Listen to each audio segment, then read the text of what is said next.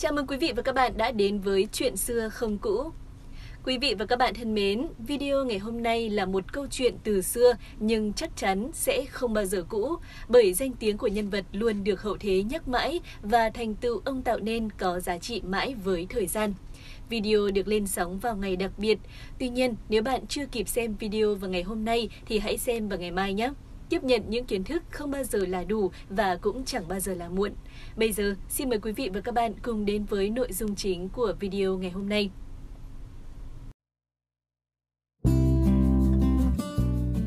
Thưa quý vị và các bạn, giáo sư Tôn Thất Tùng là một bác sĩ nổi tiếng và có nhiều đóng góp cho ngành y học Việt Nam và thế giới. Trong cuộc đời làm việc và nghiên cứu của mình, ông đã phát kiến ra một phương pháp khiến cả ngành y thế giới phải sốc, rồi sau đó họ đã ghi nhận công lao của ông bằng cách gọi tên phương pháp này bằng chính tên của ông, tức phương pháp Tôn Thất Tùng.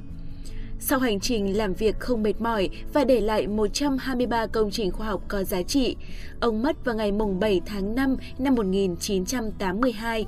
Nhân dịp kỷ niệm ngày mất của ông, hãy cùng với chúng tôi nhìn lại những công lao to lớn mà giáo sư đã đóng góp cho ngành y học Việt Nam và trên thế giới. Và đặc biệt hơn là tìm hiểu về phương pháp mang tên ông khiến cả thế giới phải ngỡ ngàng. Giáo sư bác sĩ Tôn Thất Tùng sinh ngày mười tháng năm năm một nghìn chín trăm mười hai tại tỉnh Thanh Hóa. Cha ông qua đời khi ông mới ba tháng tuổi, mẹ ông đưa gia đình vào Huế và định cư ở đó. Năm chín tuổi, Tôn Thất Tùng ra Hà Nội, sống trong nhà của bác sĩ Hồ Đắc Di để theo học trường Bưởi, rồi trường Đại học Y với suy nghĩ rằng đây là nghề tự do, không phụ thuộc vào quan lại hay chính quyền thực dân. Từ năm một nghìn chín trăm ba mươi lăm, Tôn Thất Tùng được tuyển cùng với mười sinh viên khác làm ngoại trú tại Bệnh viện Phủ Doãn. Qua học tập, trao đổi với các đồng nghiệp, đặc biệt là khả năng quan sát, suy luận, bác sĩ Tôn Thất Tùng đã phát hiện ra trong gan của một người bệnh có hàng chục con giun chui vào những đường mật. Với dụng cụ thô sơ, chỉ bằng một con dao nạo, ông đã phẫu tích kỹ lưỡng cơ cấu của lá gan.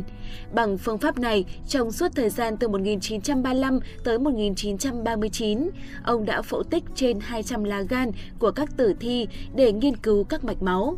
Rồi ông lại vẽ thành các sơ đồ đối chiếu chúng với nhau để tìm ra những nét chung.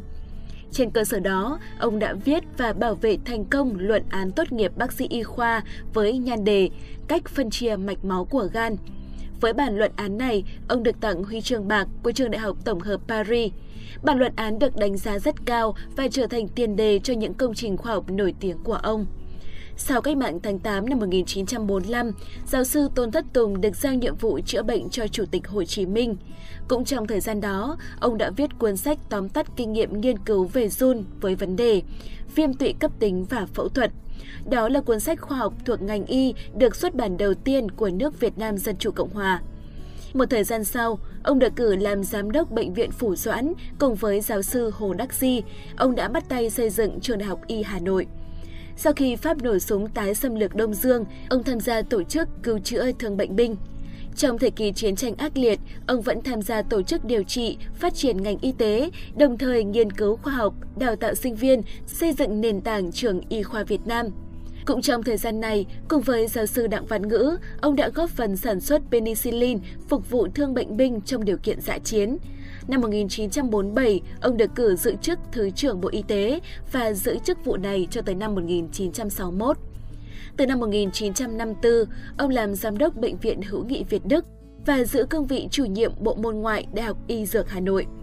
Ngày năm tháng năm năm một nghìn chín trăm năm mươi tám, giáo sư Tôn Thất Tùng thực hiện thành công ca mổ tim đầu tiên. Ông cũng là người đặt nền móng cho việc nghiên cứu tác hại của chất độc hóa học Dioxin tới con người và môi trường Việt Nam. Vào những năm một nghìn chín trăm sáu mươi, ông đã nghiên cứu thành công phương pháp cắt gan có kế hoạch. Đây là một phương pháp hoàn toàn mới và hiện đại, khác hẳn với những phương pháp trước đây. Vì trước đó do chưa có mô tả chính xác những mạch máu trong gan, nên người ta vẫn quen dùng phương pháp cắt gan không có kế hoạch. Ông cho rằng làm như vậy thì thật nguy hiểm vì cắt xong nếu không đúng mạch, bệnh nhân có thể chết do chảy máu hoặc do hoại tử gan. Sau đó, trong vòng một năm, giáo sư Tôn Thất Tùng đã cắt gan cho năm mươi trường hợp. Từ thành công này, vào năm một nghìn chín trăm sáu mươi ba, ông đã công bố phương pháp cắt gan mới trên tờ The Lancet, một tạp chí rất nổi tiếng trong ngành phẫu thuật thế giới. Và công bố này đã gây chấn động dư luận. Để ghi nhận công lao của người đầu tiên tìm ra phương pháp cắt gan này, người ta gọi là phương pháp mổ gan khô hay phương pháp Tôn Thất Tùng. Chỉ sau một tháng, có hơn một trăm nhà phẫu thuật từ Mỹ đến Australia đã gửi thư sang Hà Nội xin ông tài liệu về phương pháp cắt gan này. Phương pháp này cũng được đưa vào bách khoa thư nội thương phẫu thuật của Pháp và được in trong chọn lọc các tài liệu sản khoa và phẫu thuật của Mỹ. Năm một nghìn chín trăm bảy mươi bảy, Viện Hàn Lâm Phẫu thuật Paris tặng giáo sư Tôn Thất Tùng huy chương vàng phẫu thuật quốc tế, giải thưởng cao quý nhất trong ngành phẫu thuật thế giới. năm năm mới tặng một lần cho những nhà phẫu thuật xuất sắc tại thời điểm đó. Tới năm một nghìn chín trăm bảy mươi chín, giáo sư Tôn Thất Tùng đã thực hiện khoảng bảy trăm ca cắt gan lớn nhỏ, bỏ ra nhà phẫu thuật Singapore đứng sau ông cắt hơn một trăm ca. Ngày nay, mổ gan khô đã trở thành một trong hai phương pháp cắt gan chính trên toàn thế giới.